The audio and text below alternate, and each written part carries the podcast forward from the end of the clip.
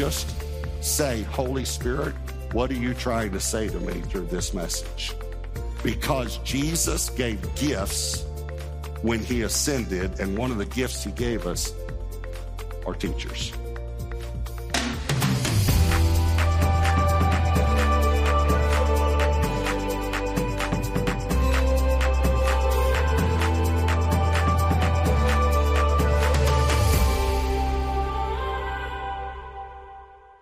Finishing our five week series on the gifts of Jesus. And these are in Ephesians 4 11. He himself, we've, we've done this scripture every week, he himself gave some to be apostles, some prophets, some evangelists, some pastors, and teachers. All right. So we've done apostles, prophets, evangelists, pastors, and this week we're going to talk about teachers. I, I do want to say that sometimes teachers can be misunderstood. And so I'm going to explain it to you about how teachers function and how God wired teachers, but I'm going to use as my example the greatest teacher who ever lived, and that was obviously Jesus. I don't know if you thought about this, but crowds, huge crowds, especially for that time, there, these huge crowds would follow him and, and, and even that, that specific story explains this to us. They would follow him into deserted places where there was no food to hear him teach. That's what a good teacher he was. Let me show you a couple of scriptures. Matthew 13, 54. When he had come into his own country, he taught them in their synagogue so that they were astonished, amazed, and said, Where did this man get this wisdom and these mighty works? Matthew 22, 33. And when the multitudes heard this, they were astonished at his teaching. No one had ever spoken like Jesus because he's a great teacher. So let me tell you three things about teachers, all right? Number one, teachers love students. They love students.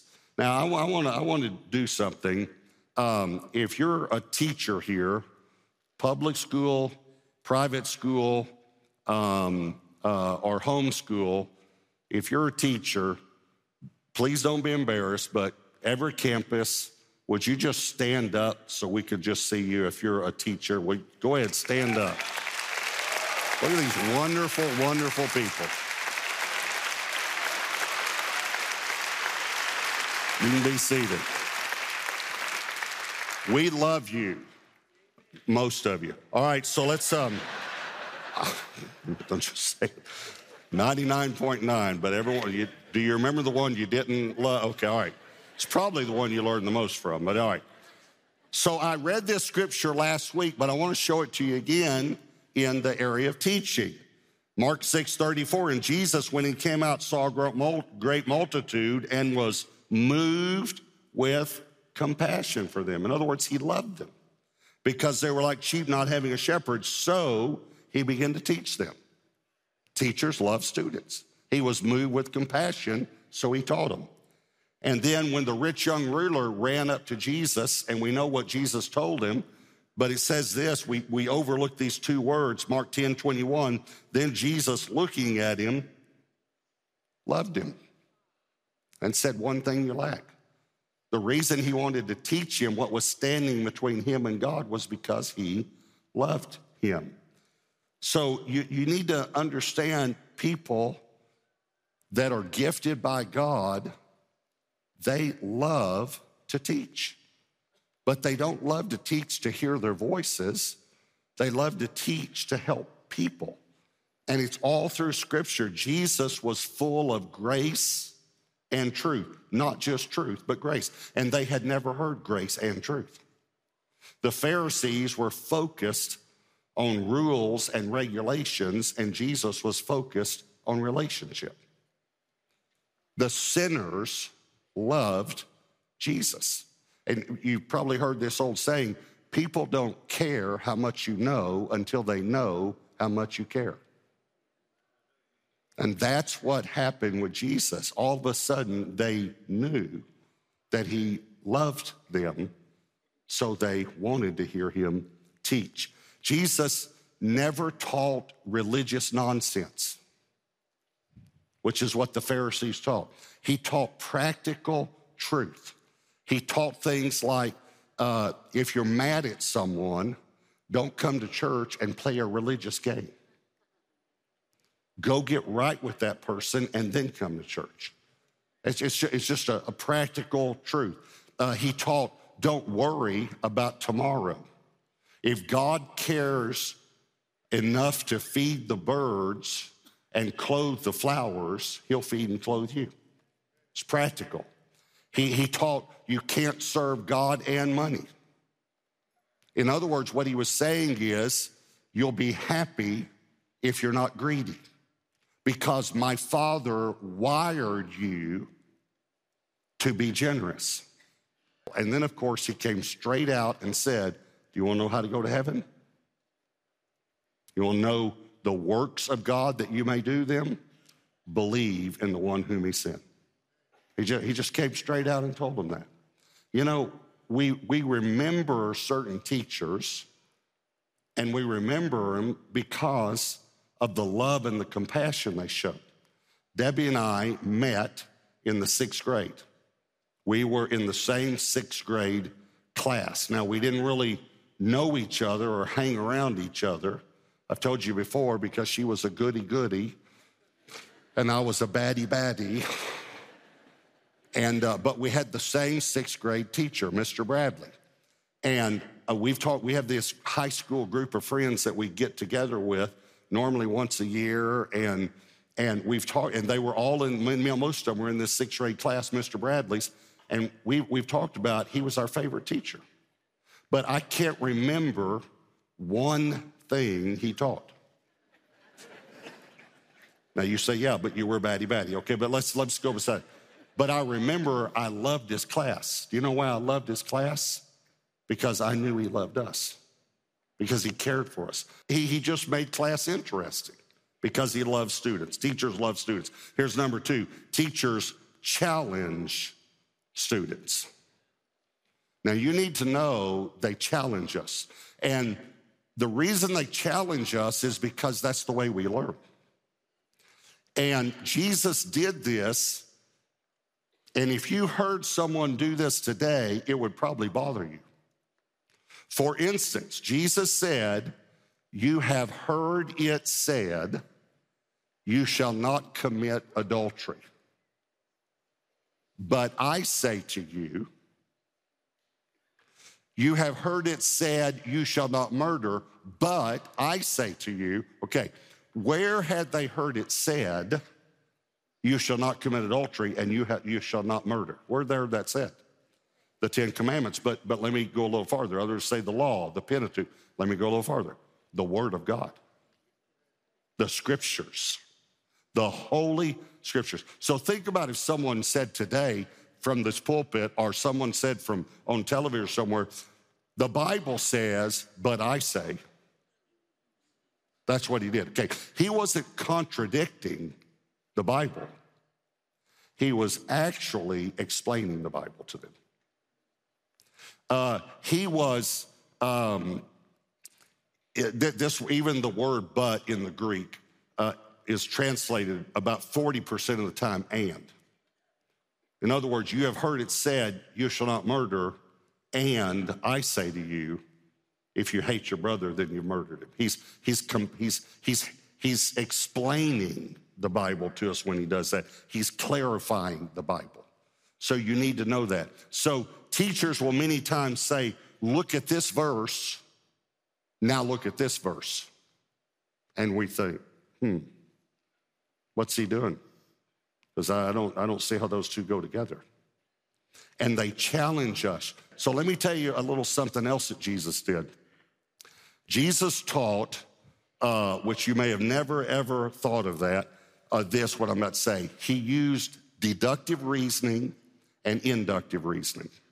All right, so um, deductive reasoning comes from the word deduce. When you look up the dictionary, you'll hear top down and bottom up.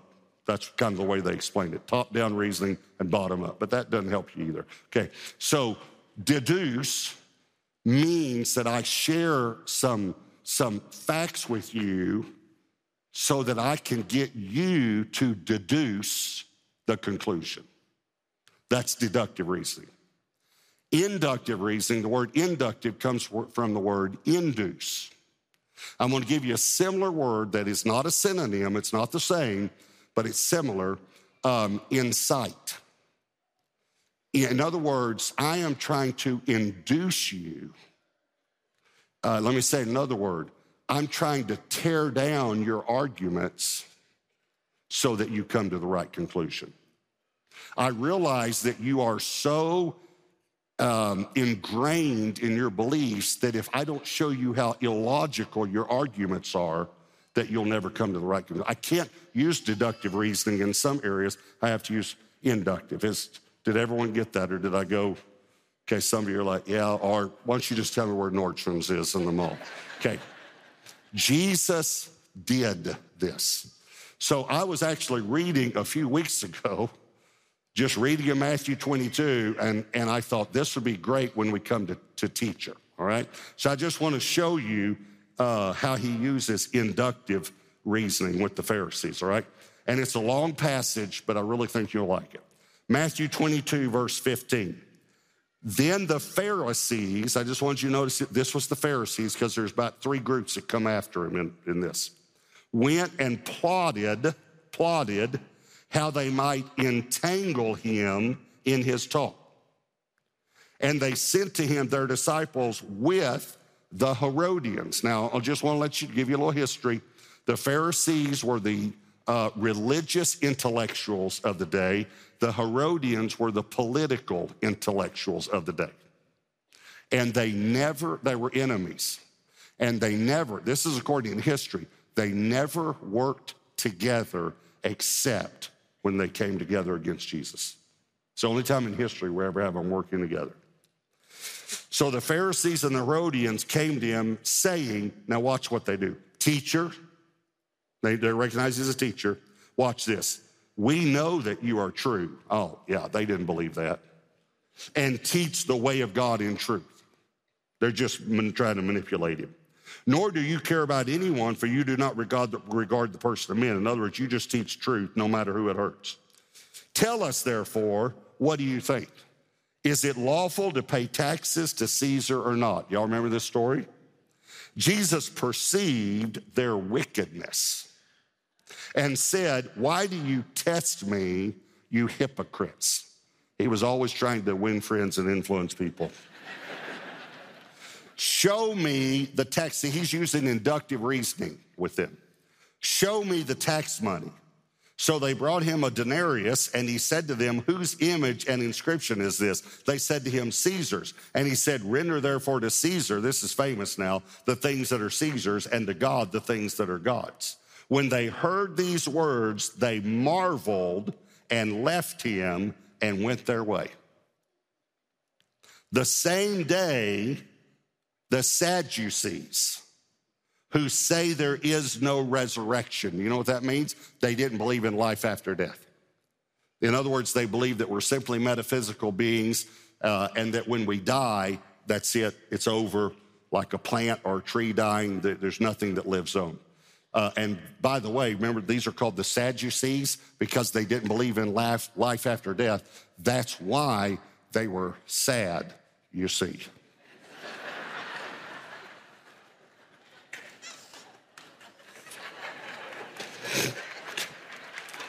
I'm sorry. I know it was corny, but Sadducees, sad use. Okay, all right, here we Still corny the second time, isn't it? All right, all right, here we go. Who say there's no resurrection came to him and asked him, saying, Teacher, Moses said that if a man dies having no children, his brother shall marry his wife and raise up offspring for his brother. Now there were with us, they're telling this like it's a true story, but I don't, I don't think it was true actually. Seven brothers. The first died after he had married and having no offspring left his wife to his brother. Likewise, the second also and the third, even to the seventh. Last of all, the woman died also. Oh, come on. Really? Eight people died that quickly, you know? Therefore, in the resurrection, whose wife of the seven will she be? They're trying to prove there's no resur- life after death. Whose wife will he be? For they all had her. Verse 29. Jesus answered them and said, You are mistaken, not knowing the scriptures nor the power of God. For in the resurrection, they neither marry nor are given in marriage, but are like the angels of God in heaven. But concerning the resurrection of the dead, since you brought it up, have you not read what was spoken to you by God, saying, I am the God of Abraham, the God of Isaac, and the God of Jacob? God is not the God of the dead, but of the living. And when the multitudes heard this, they were astonished at his teaching. In other words, they couldn't answer him. But when the Pharisees heard that he had silenced the Sadducees, they gathered together. And then one of them, a lawyer, now they're going to bring in a lawyer. And we know lawyers know how to argue. Sorry if you're one, but it's, it's, they do. And he asked him a question, testing him, saying, Teacher, which is the great commandment in the law? Jesus said to him, You shall love the Lord your God with all your heart, with all your soul, and with all your mind. This is the first and great commandment. And the second is like it you shall love your neighbor as yourself. On these two commandments hang all the law and the prophets. That's the, that's the scripture. First five books, the law, and the rest being the prophets. And some divide the prophets then, but I don't need to go into all that. Okay, but while the Pharisees were gathered together, while they're gathered together, though, Jesus asked them, now, inductive reasoning. What do you think about the Christ? Whose son is he? They said to him, The son of David. He said to them, Well, how then does David in the Spirit, that means under the inspiration of the Holy Spirit, because it's in Scripture, it's Psalm 110, by the way, in the Spirit called him Lord, saying, The Lord said to my Lord, Sit at my right hand till I make your enemies your footstool. If David then calls him Lord, how is he his son? And no one was able to answer him a word, nor from that day on did anyone dare question him anymore. I love that. What I'm saying is that teachers love us, but they challenge us.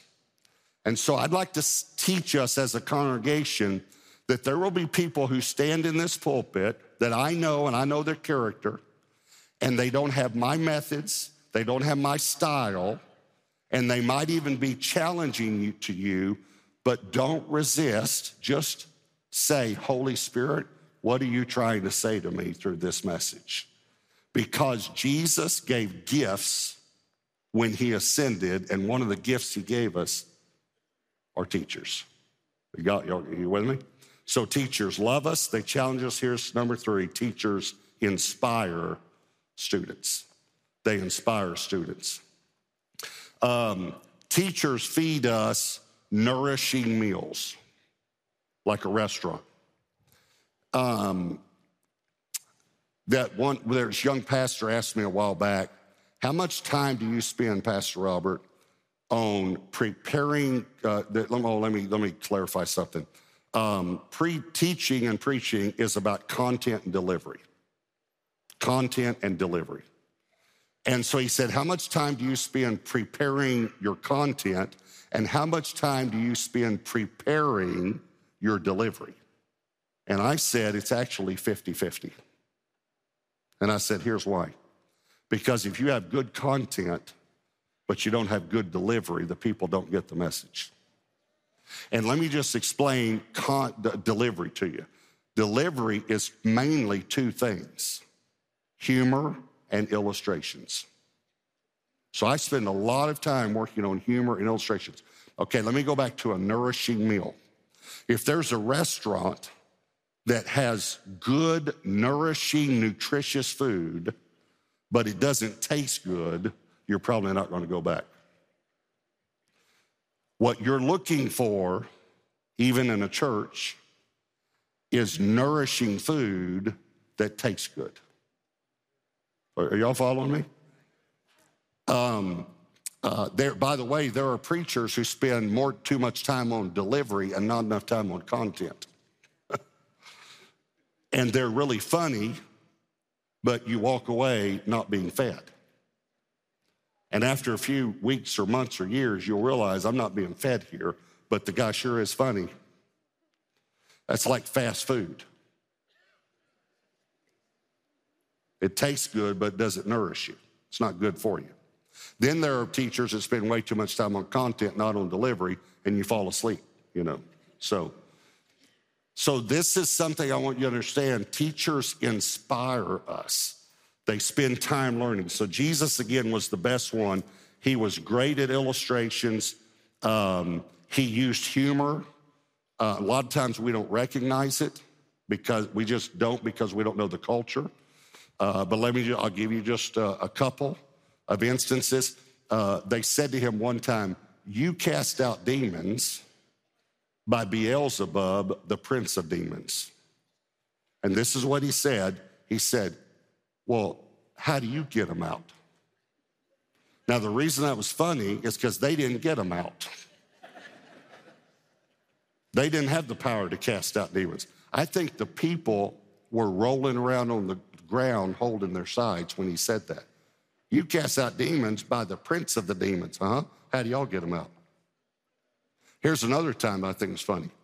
They said, Who gave you this authority to teach? He said, I'll ask you a question. If you can answer my question, I'll answer yours. Was the baptism of John from God or from men? And it said they got together and they said, if we say from God, he'll say, well, why didn't you receive him then? And if we say from men, then the crowd will turn on us because they love John. So they came back and said, we don't know. He said, I'm not going to answer your question either then.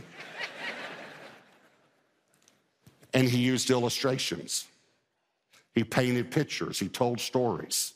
Let me give you just a couple illustrations and then one story, and then we're done. Um, I'm going to paraphrase this, okay? Jesus said this one time. This is an illustration. He said, Think about a camel. Think about a camel. Can you see a camel in your mind? Then he said, Now think about a needle. A needle. Now think about the eye of the needle. Now shove that camel through the eye of that needle. And they said, Well, that's impossible. He said, Uh huh. Basically, is what he said. It's impossible for you to get to heaven without God. But God made a way to make it possible. He, he was just, he was brilliant at this. Here's another thing he said one time he said there was this father that had two sons. One of the sons asked for his inheritance. So the father actually gave both sons their inheritance. The one that asked for his inheritance flew to Vegas. I'm just modernizing it. And he spent everything he had, all his inheritance, on hookers and gambling and drinking and drugs. And then he started getting food out of the dumpsters behind the casinos.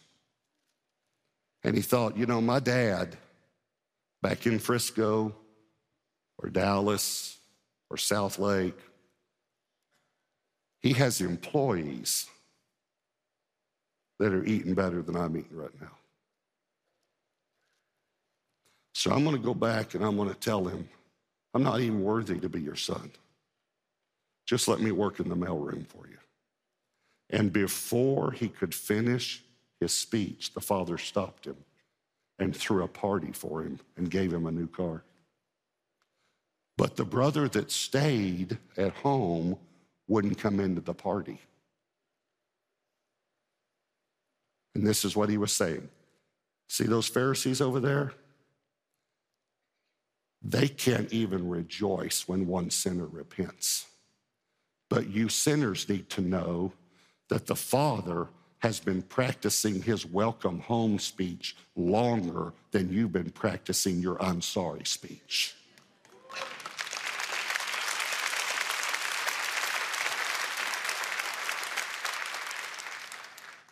Teachers are gifts from Jesus. They love us, they challenge us, and they inspire us. I am so grateful for teachers. I'm so grateful for the teachers I had in school that I didn't even like then. But now that I go back and I see that those teachers loved me and those teachers spent their lives helping students, I'm so grateful. And maybe you know a teacher, Sunday school teacher, or a school teacher, a college teacher, but someone you could say thank you for teaching me. But also those teachers who teach us the Bible. Think about how God has gifted men and women to teach us the scriptures. And the reason is so that we not only hear the word, but that we do the word. And I love you. I, I am so proud of you because I know you have a hunger to hear God's word and to learn God's word. So allow the Holy Spirit to teach you his word, but then pass along what you've learned to someone else. It's helped you, it'll help them. I absolutely have loved this series, The Gifts of Jesus. We've talked about apostles, prophets, evangelists, pastors, and this week, teachers. Thanks so much for joining us, and join us again next time. Jesus has given each of us gifts we can use to impact the world around us and to help build His church, the body of Christ. In Pastor Robert's enlightening series, The Gifts of Jesus, you'll learn about these five ministry gifts, why the church needs each of our unique gifts to thrive, and how our gifts fit perfectly together to achieve the awesome purpose Jesus has for us. For your gift of any amount today, you'll receive this entire series on CD or as an audio digital download, along with a Palm Sunday to Easter reference guide. This beautiful fold out guide is filled with charts, diagrams, and simple summaries about the events of Jesus' life throughout Passion Week. And for your gift of $80 or more, you can also request our brand new Passion Week devotional. In it, you'll discover more amazing truths about Passion Week that will give you great insight into the week leading up to Jesus' death on the cross and reveal how every day was marked by his passion to rescue us. Also, for your gift of $140 or more, you'll receive the Holy Land Devotional Journal, featuring pictures and scriptural reflections from key historical sites in Israel. We'll also send the Holy Land Illustrated Bible, filled with over 1,100 images, maps, and illustrations for a visual journey through God's Word. Visit us at PastorRobert.com to get these special resources today. As always, thank you for your continuous prayers and generous financial support of Pastor Robert Morris Ministries.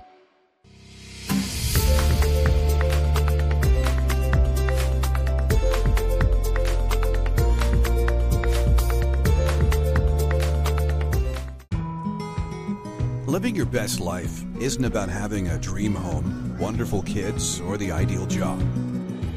It's about changes in your family, health, and relationships.